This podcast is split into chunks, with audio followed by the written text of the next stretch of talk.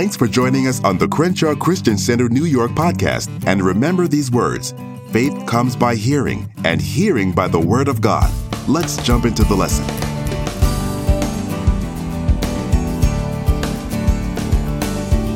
If you plan on living on earth and continuing to move forward, it's something that all of us have to deal with. The key is how we deal with it. And one of the things in talking about, you know, we know that we have to maintain our thought life. And I talked a little bit about how we need to appreciate and acquire discernment. And I had you look last time, I'm not going to have you go back to that, but last time we looked at 1 Kings, the third chapter, and we read verses 9 through 14. Now I want you to go to 1 Corinthians, the second chapter, and we're going to look at verse 14. That's 1 Corinthians, the second chapter, and we're going to look at verse 14. This is exactly where we left off last week. And let me know when you get there by saying amen. Okay.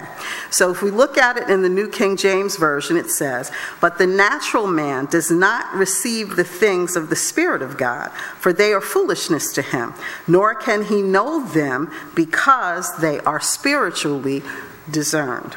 If we look at it in the message, it says, the unspiritual self, just as it is by nature, can't receive the gifts of God's Spirit. There's no capacity for them. They seem like such silliness. Spirit can be known only by spirit. God's spirit and our spirits in open communion. Spiritually alive, we have access to everything God's spirit is doing and can't be judged by unspiritual critics. Isaiah's question Is there anyone around who knows God's spirit? Anyone who knows what he is doing? Has been answered. Christ knows, and we have Christ's spirit. That's a very, very powerful uh, message to me, really. And the point is, when we are dealing with these thoughts, ideas, and suggestions that we know we have to have control over, the good news is if we just take a moment and stop trying to figure everything out on our own, we, the Holy Spirit will guide us with exactly what we are supposed to be thinking and how we're supposed to control those thoughts.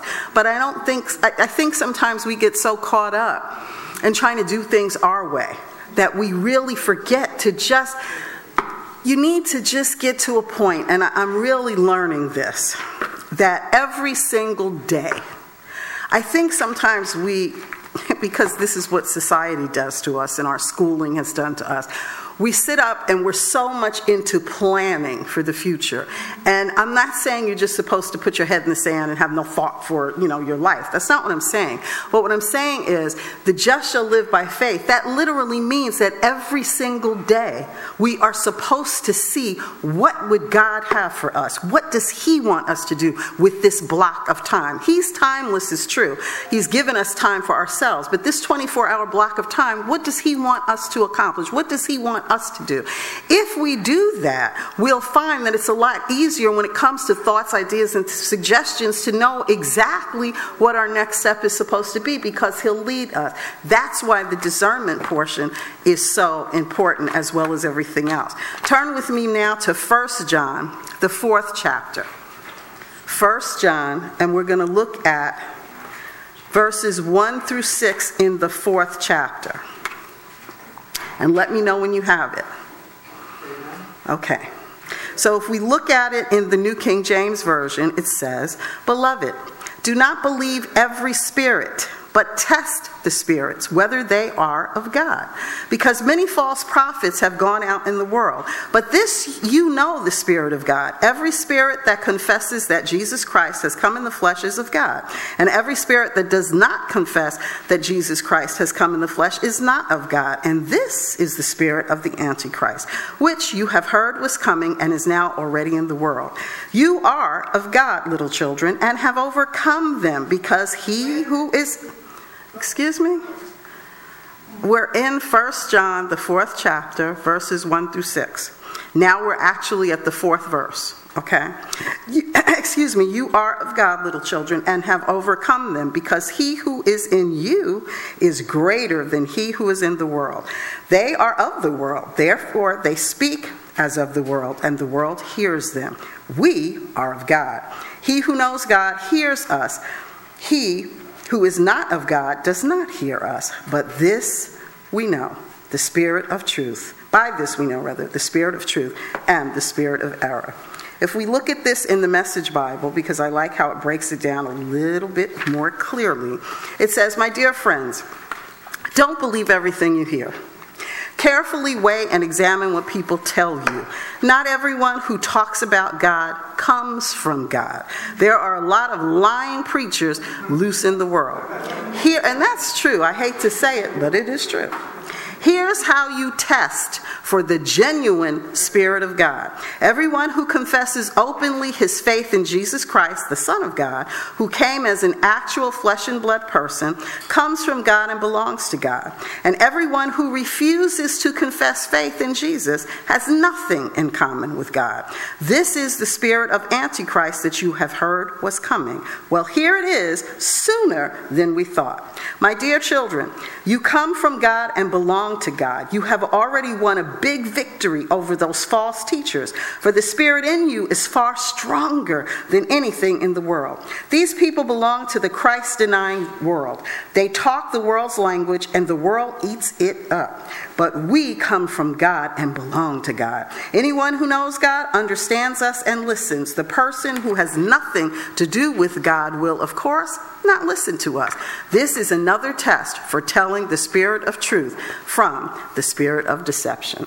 So the point being is we just need to do what? Make sure we are being led and pay attention to what the Word says and what the Spirit of God is directing. He will direct you in every single thing. It's just that the Holy Spirit is a gentleman. You may have heard that expression or not, but He truly is. He is not going to knock you over the head to get you to hear Him or listen to Him.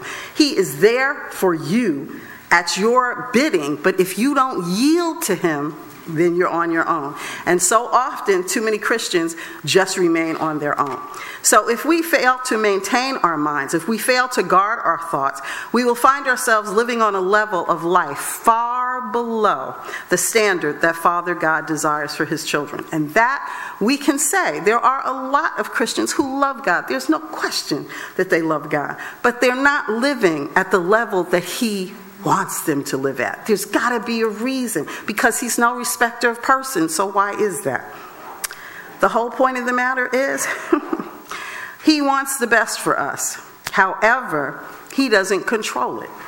You are the architect of your future. You are the captain of your own ship. Too many times we want to slough it off and say, well, it's the environment, or it's the Democrats, or the Republicans, or the man in the White House, or something else. We never stop to think about it.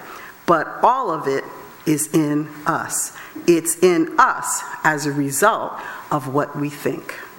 And if you really are honest with yourself and take a minute to think about it, you can really maybe if you don't see it so much now, you could probably go back and just sit and think about some of the dreams, some of the aspirations, some of the things you wanted to do with your life that you talked your own self out of having them you know, manifest because, you know, it's like, well, I don't know if I can do that. That just seems so difficult. I don't see how I'm going to be able to get that promotion. I just don't see how.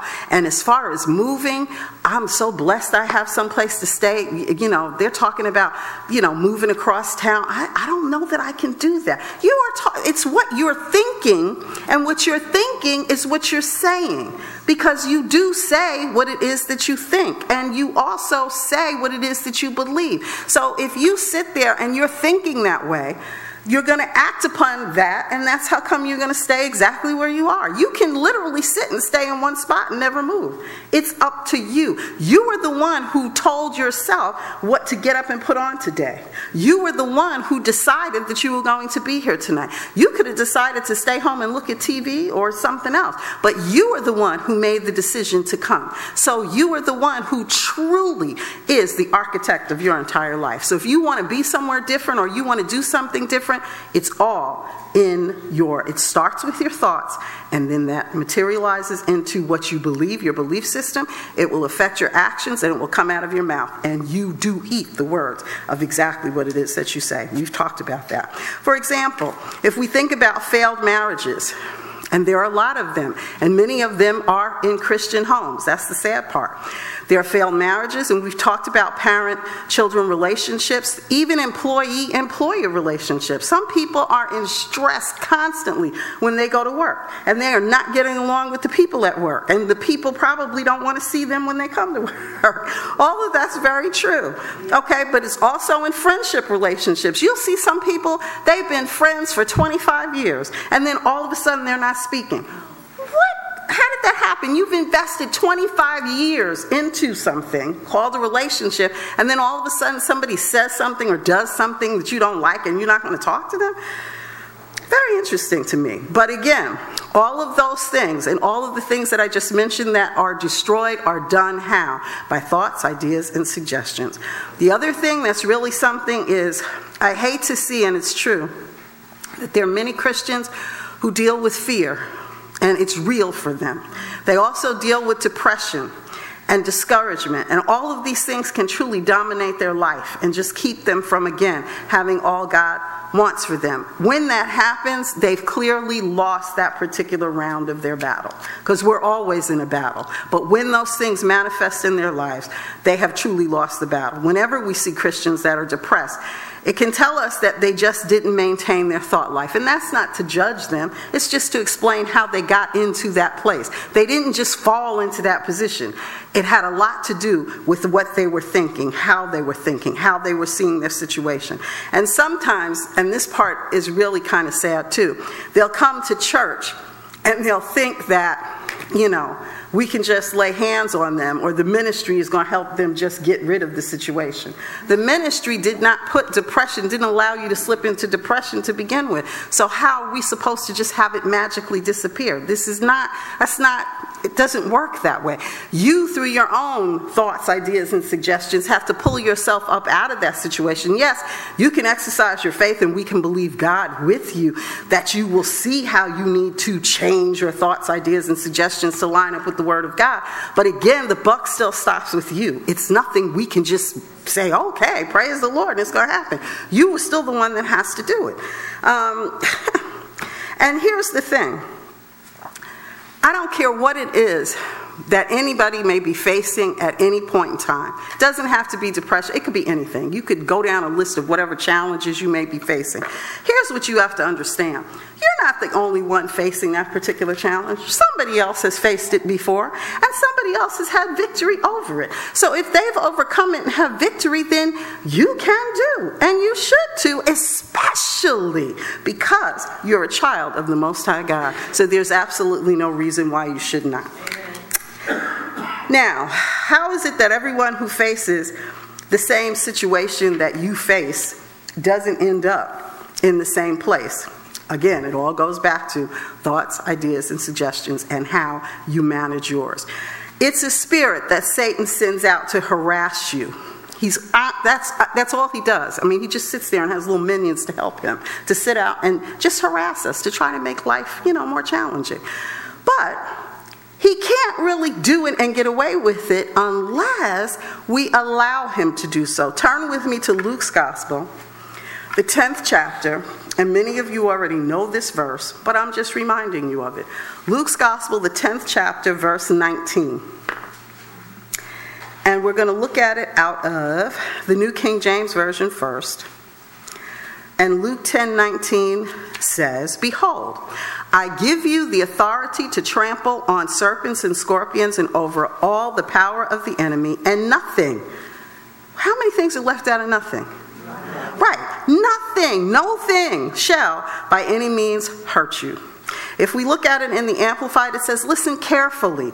I have given you authority. What does that mean? Authority, the qualifier, that you now possess to tread on serpents and scorpions and qualifier, the ability to exercise authority over all. How much is left out of all? Okay. Over all the power of the enemy, Satan, and nothing will in any way harm you.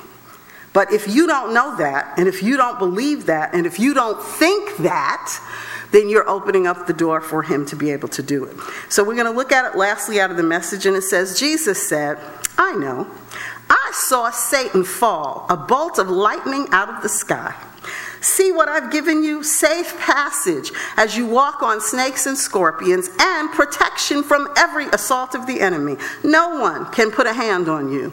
All the same, the great triumph is not in your authority over evil, but in God's authority over you and presence with you. Not what you do for God, but what God does for you. That's the agenda for rejoicing. I mean, to me, that's really, really clear. So it's all up to us, really. I mean, when you really stop and think about it, God's already done everything He's going to do. It's really, really up to us. Satan is no respecter of persons, and he attacks us all the same. Now, we could all sit around and have our own pity parties, and we could all feel bad, and we could all talk about all the challenges that we are facing and all the things that we've had to grow through. And all.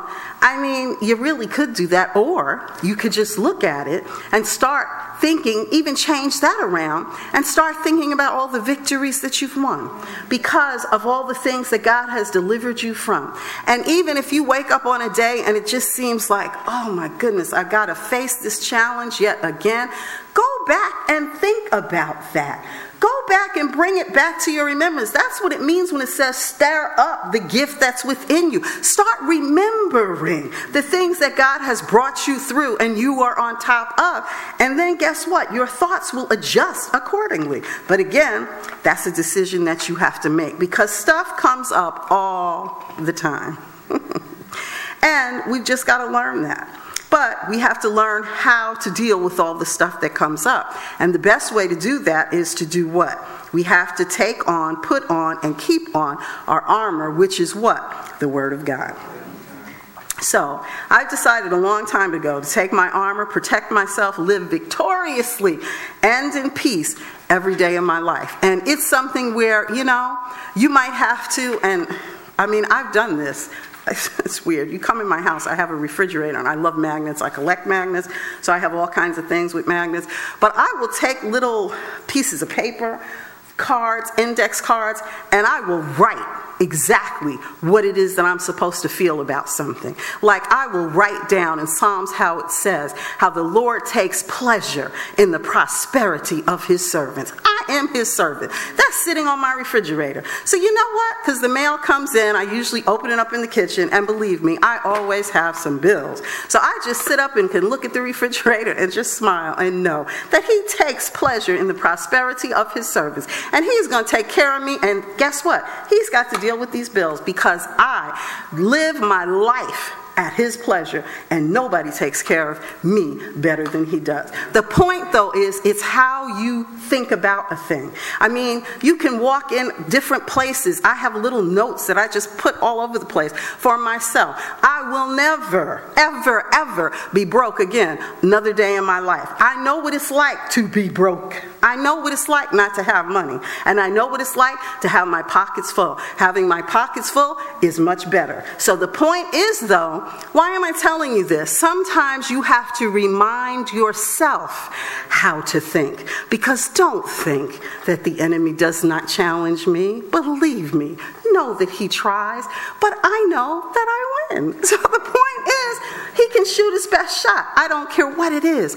I'm going to win because my father has already provided that for me. And I just have these little things all around, and I'll just walk by and just say them and speak them out into existence. So, I mean, you have to do whatever works for you. That works for me. I mean, when my daughter was in school, my youngest daughter was in college, and She's very much a homebody. She likes to be home, so for her to be away in school, sometimes it was challenging, and she really could not understand because she was in school and I didn't send her to a Christian college. And kids, I mean, the things that were coming out of their mouths, the things they were saying, it was really challenging for her. So really, my son suggested that every single week I have a date with her where I would go to her campus every Wednesday afternoon. And he told me, he said, do that because that's going to help you, it's going to help her to see you. And just it kind of brings into remembrance all the things that you've ever said to us. It just, it's, it's just sort of like touching base, so to speak. So I was like, okay. So I didn't tell her what I was doing, but I would do that every single Wednesday. I would go up there. And it would be interesting because sometimes I'd meet her in the cafeteria and then all of these people were coming and we'd end up holding court. You know, and it would be good in that respect, but a lot of times I would just get her by herself to just talk to her. But then the Holy Spirit gave me a great idea. I got a cute little bag, and in the bag on index cards, I would write a scripture and then I would write a couple of sentences about the scripture. And I gave her a bag full of them so that every day she could have something that sounded like me, but reminded her of the word. And it was the most wonderful thing because one day when I went to visit her, I saw that she had all of these things put all around her room. I was like, really? so I was like, oh, I guess you are reading them because you're even putting them all But the point was, that's what allowed her to pursue and do what she needed to do because it's she knew that she was in this world and she definitely knew that she wasn't of it. But it helped her to be able to persevere, to get through school, to graduate with honors. The point is, you need to do what it is that you have to do. And it kept her thought life where it needed to be. And I just think that's wonderful because she had a major that everybody in the school kept telling her she was the only girl in her class because what she went for, nobody else went. She had a business degree, but she wanted to really go into audio recording technology. And everybody there was like, oh, you can't do that, you can't do that. And there were no other girls. And they're like, no girl does that. And I'm like, you operate with the mind of Christ. Don't let them tell you what you cannot do. You can do all things through Christ that strengthens you. And of course, she did. But the point is, we have to do it. So, if you know children, or if you know young people, or you yourself, if you think that's going to help you, do it. Especially depending upon what your situation or challenge is. It always says we're supposed to go to the Word and we're supposed to find the scriptures that we want to stand on. So, do that. I mean, it's nice. You can go to a Christian bookstore, and we even have it at our bookstore. You can go on Sunday and buy little cards that have scriptures on them, and that's wonderful. So, you can do that. But it's wonderful when you can sit and find the Word which you're believing for. And you write that down. What does it tell us to do? To write the vision, make it plain. Do that. And you start saying it and watch your life change. Now, that wasn't even in here, but whatever. It was for someone. So, so when depression, fear, and discouragement dominate a child of God, it reveals their failure to do what? Maintain their thought life. And it's not just de- de- depression, it could be anything. Whatever it is you're standing against, if it's something that you find you're going over and over, you know how one of the things that I like, if I'm going through a challenge, Lord, let me learn whatever I have to learn when I'm growing through this because I don't want to grow through this again. Okay? The point is, if you find, and this is where you have to be authentic again with yourself, if you find that you are in the same area of challenge over and over again, that's definitely something where you've got to tweak and adjust your thoughts because you're allowing that with that. You i'm sure you're not intend you know nobody intends to create a challenge for themselves but you're opening up the door for the enemy. And if he's buffeting you with the same thing over and over and you have not become an overcomer over it i'm telling you you need to check your thoughts because somewhere in there he's giving you a thought idea and suggestion that you don't even recognize and you're falling into that same thing again because believe me, you should not have to go through the same thing over and over again. So check that. If that's happening to you, definitely know that that's something that you need to do. Now, some people think that the remedy for any kind of issue is to have hands laid on them, and then the fear and low self esteem and whatever their problems are are going to leave. And like I said before, it all still starts with your mind. Because even when you come and you have people lay hands on you, even for healing, okay? All we're doing is doing what? Getting in agreement with the word and with you, which means if you don't believe you're healed, we, you could have the apostle, the whole church Price family, anybody and any other person you could think of, you could line up all of the Christian leaders in the world. They could all lay hands on you, but if you don't believe it, it's not going to manifest because it has to come from what your thought, what your idea, what your suggestion is that you're standing on. And too often, People just don't realize that. And then they just blame God and claim that it didn't work. Or, you know, I went to church, I had hands laid on me, but nothing happened. Okay, well, nothing happened because what did you just say? You eat the fruit of your lips. So we have no authority from the Word of God to say, mind be healed.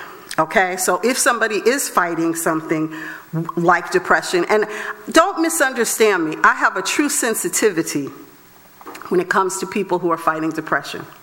Because I feel as if, especially in our country, it is not treated the way that it should be. It's not treated like if someone comes in and they tell you that they have, uh, I don't know, uh, they could come in with any other malady that, that you could imagine. They could even come in and say that, you know, when I eat my food, I have heartburn or, or whatever. Oh, people run to try to help them with that. They give them all kinds of, well, we can give you this for that and we can do that for that and all the rest of it. But if they say that they have a moment where they're feeling down or they're feeling depressed, people automatically start to judge judge them. And the part that really gets to me is Christians do it. Okay, we should be some of the most compassionate, loving people on the planet. And we will sit and start judging somebody for that. And that shouldn't be. If anything, we need to pray for them, pray with them, and try to encourage them to know that they just need to adjust their thinking to line up with the Word of God and watch that thing flee so that they can overcome it and be on the other side of it. But we have a lot of that, and there's there is no scripture that says, Mind be healed. There just is not one. So that is something that we just need to be mindful of. You have to take authority over anything in your life that is not lining up with the word. You've got to maintain your thought life, which is why you have to put on your armor. And whenever any kind of negative thought comes against you, what are you supposed to do? Reject it and say it. I reject that in the name of Jesus. That, I mean, if you are having, as adults, I don't necessarily know if you should be having that many nightmares, but you might. Little children, a lot have nightmares. One of the things that you have to tell them, you are blessed. One of the things that you have to tell them right off the bat, or at least this is what I train my children, is just say, I do not receive it. I reject that in the name of Jesus because it's not lining up with the word. But you have to speak to it we are so, I don't know, because we think we're just so scholarly or, you know, like it seems silly to talk out loud. Speak it, whatever it is you want. I promise you, it's in your mouth. People are always looking for some kind of quick fix. And I mean, I understand that. Nobody wants to grow through anything and have to stay there for a long period of time. But there really are no quick fixes especially if you're dealing with, there are no quick challenges. I mean, the challenges are real. So if the challenges are real and they're not quick, you can't always expect that the fix is going to be quick. You know, if you're dealing with something like some people will look at debt. And I've had people say this say they're, I don't know, $20,000 in debt and they want to come in for a counseling session and think that we can offer them some kind of suggestion to get rid of the debt, you know, in, in 30 days.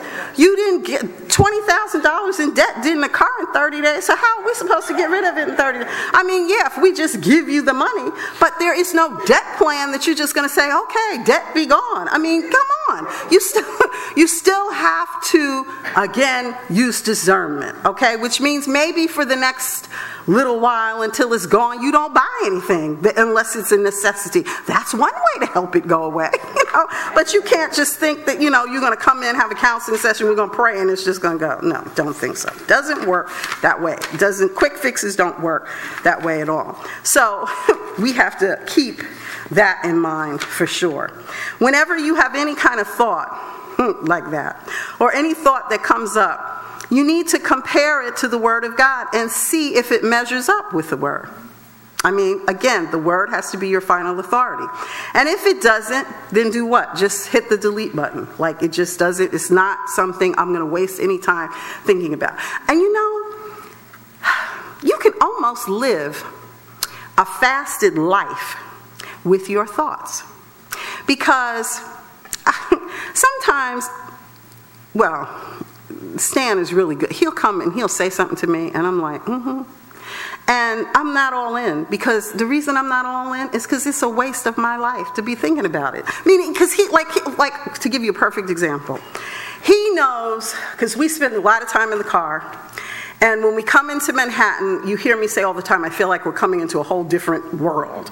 Because, you know, out on Long Island, it's just everything is different. You come in here to the concrete jungle, and I don't mean that in a negative way, because there's skyscrapers and things. That, it's amazing. It truly is. There's no place in the world like New York.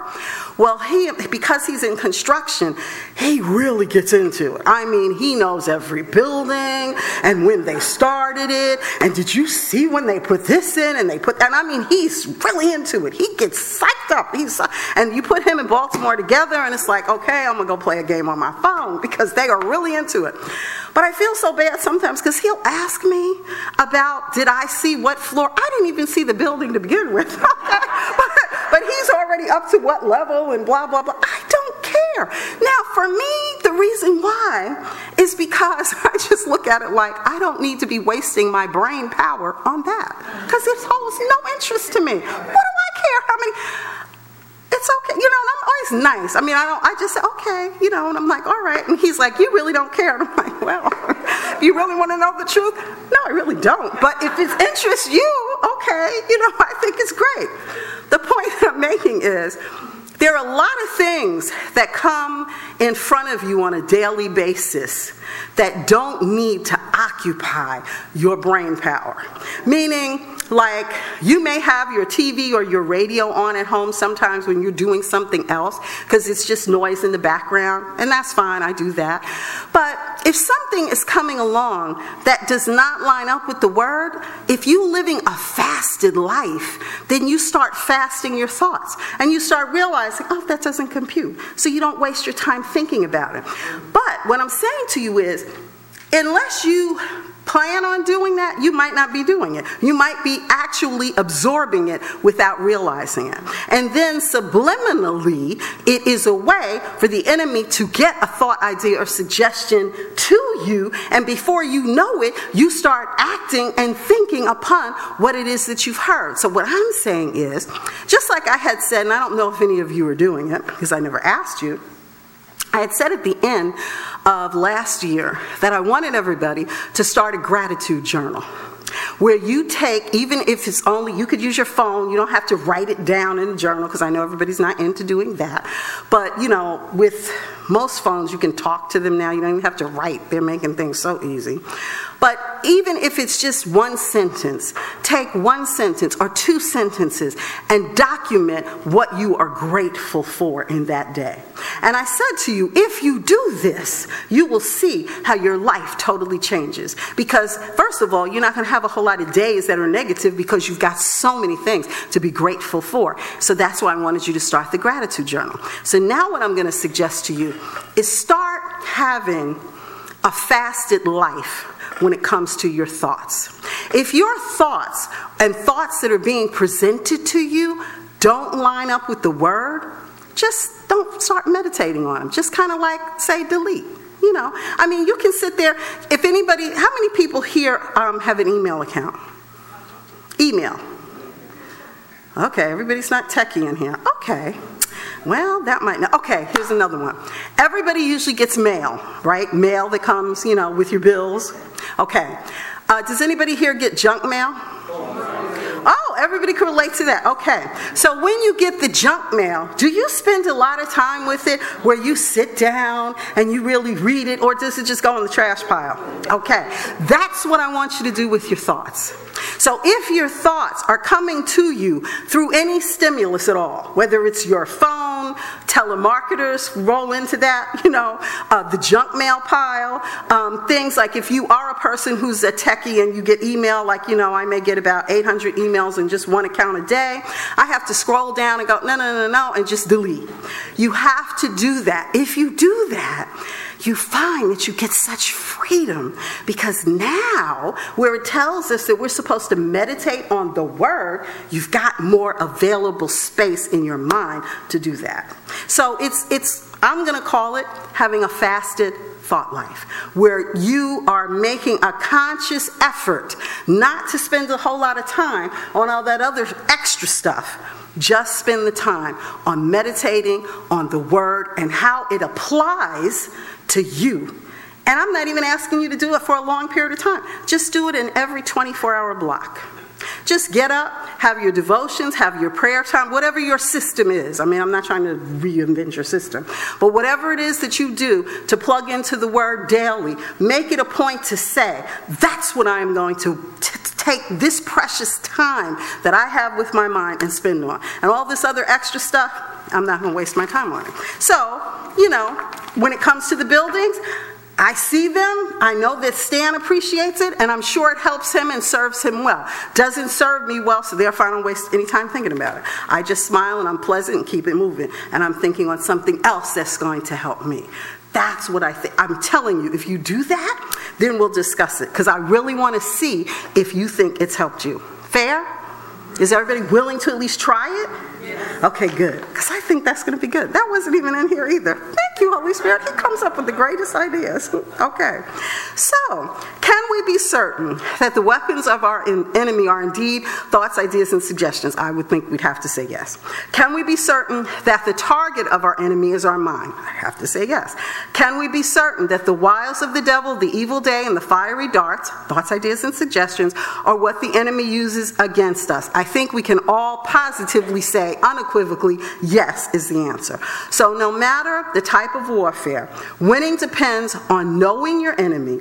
Knowledge of his strengths, weaknesses, weapons, and methods of attack are vital if one is to experience victory. Now, that is a mouthful, but it makes a whole lot of sense.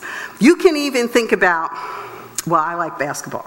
So, if you look at a basketball game, why do you think they look at tapes before they go to a particular game? Because they want to see what their opponents are going to do. And based on what their opponents do, if they've looked at the tape, they've studied it, they learn it, they understand it, they get on that court and they're able to thwart what the enemy is going to do, and that's how they win, get more points, and everything else. Well, it's the same thing that we can do. And the thing that's so wonderful is you're wonderfully and fearfully made. God has given you a brain, which is the most complex computer that man cannot even duplicate. You can spend some time and you can sit down and you can catalog and see the areas that the enemy tries his best to attack you in. And then you sit there and you figure out how you are not going to let him come up with that thing at you again so that you are on the other side of it and overcome it. And then you are going to use discernment because you're going to do what? Try the Spirit by the Spirit and you're going to be on the other side of it. You have the ability to do all of that. You just have to take the time. And sometimes we don't think of it that way because we're so busy in this thing called life and trying to get through it and do the things that we have to do that we don't always think of it that way. So that's why the Holy Spirit gives us different ways to think about things. We already know that we have an enemy, and we have to do our due diligence because if we don't, then he is going to operate and find ways to take advantage of us. This principle holds true during our conflict with the devil himself. The more we know about his game plan, his operation, the things he will and will not do, and the way he approaches us, the easier it will be to stand against him. I mean, that's just really common sense. You don't even have to get spiritual on that. That's just common sense. So, based on these facts, let's find out from the Word of God what Satan's method of attack in his previous battles with mankind has been. Now, once we know that, we know beyond a shadow of a doubt that he's quite predictable. Once we know him, we then know where he will attack and how he will attack, and knowing that gives us what? The advantage. The examples that we're going to check out will reveal without question that the things the devil uses against us are thoughts, ideas, and suggestions, and his target is always your mind. That's the arena of faith. So, turn with me to Genesis But you know what? Before you do that, turn with me to Romans because I want to show you something. because this goes back to what I was saying about how we are constantly bombarded with stuff. Romans 12, you know this. I'm just bringing it back to your remembrance. Romans, the 12th chapter and the second verse. I'm very confident that you're familiar with this. So, Romans 12, 2, are you there? Okay. And the New King James Version it says, and do not be what? Conformed to this world, but be transformed by the renewing of your mind, that you may prove what is the good and acceptable and perfect will of God. That goes back to having that fasted thought life that I'm saying, okay? And not allowing all of the extra stimulus that you get through junk mail, through whatever you're hearing. That's what this is really breaking it down and saying it. But I wanted to give you the scripture, not just my thought on it. So if we look at it in the Amplified, it says, says, and do not be conformed to this world.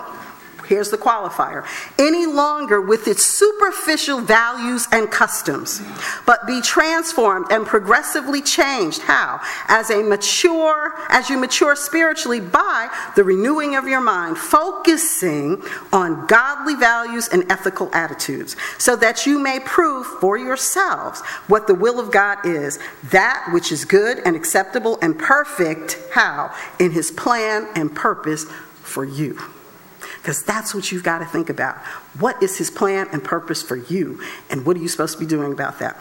Then we're going to look at it lastly in the message. So here's what I want you to do God helping you take your everyday, ordinary life, your sleeping, eating, going to work, and walking around life, and place it before God as an offering. Oh, that is beautiful. Embracing what God does for you is the best thing you can do for Him. Don't become so well adjusted to your culture that you fit into it without even thinking. Instead, fix your attention on God. You'll be changed from the inside out. Readily recognize what He wants from you and quickly respond to it. Unlike the culture around you, always dragging you down to its level of immaturity, God brings the best out of you, develops well formed maturity in you. That, ah, I mean, to me, that's exciting. Now you can turn to Genesis, the third chapter. And we're going to look at the first verse. Genesis 3, and we're going to look at the first verse. And it says, Now the serpent was more cunning than any beast of the field which the Lord God had made. And he said to the woman, Has God indeed said, You shall not eat of every tree of the garden? The Amplified Version says, now, the serpent was more crafty, subtle, skilled in deceit than any living creature of the field which the Lord God had made. And the serpent, Satan, said to the woman, Can it really be that God has said, You shall not eat from any tree of the garden? Now, the relationship between Satan and the serpent is not really made clear. But Satan is identified with the serpent later found in Revelation. So, what I want you to do is. Uh, we're going to have to do that next time. So, you know what? Because what we're going to do, because this is really a study and I want you to see this, we're going to turn to the book of Revelation and we're going to really see and confirm exactly who the, the serpent is and why. But I will say this to you. In Genesis 3, and when we go over it next week, and you'll see exactly how I'm going to tie it together, we find a precedent setting event. Generally speaking, a precedent is a record of an act that serves as a guide for future acts of similar kind. Anytime something is allowed to happen for the first time, it sets what? A precedent. The best way to find out how the enemy comes against us is to go back and check the first time he came against mankind. What did he do? What didn't he do? How did he approach the situation? What weapons did he use and what weapons didn't he use? If we can find that out, then we have what? We have the advantage. Genesis gives us an account of the devil approaching man for the very first time, and it serves as a guide for future acts of similar kind. Observing the devil's method of attack against Eve in the Garden of Eden will help us in discovering how he will attack us today. The Bible says that Jesus is what? The same yesterday, today, and forever. But so is the devil. So think about it. Why should we, why should he rather waste time trying to come up with a novel way of coming against mankind when the method he used since the first time worked like a charm? He set the precedent up then. And the person he worked the game on was a person who stood head and shoulders above us in terms of intellect. And when you think about it, poor little Eve, she really had a pure mind. There was nothing to make her mind be anything less than pure. Now, our minds have been corrupted over time and experience and all of the different stuff that we're constantly bombarded with. So, quite naturally, We've got to know. We really have to spend time and understand exactly what he did so we don't fall prey like Eve. And then I have a real interesting uh, way of thinking about Eve. Um, and we really are going to have to do it next time. But what we're going to do next time is we're going to make the correlation between the serpent that's talked about in Genesis, the third chapter, to what we find in Revelation, the 12th chapter, and then the 20th chapter. And you're going to learn a little bit too about the book of Revelation that you may or may not know. So, anyway, we're going to do that next time because I have run out of time. So that's what we're going to do next time. So for right now, every head bowed.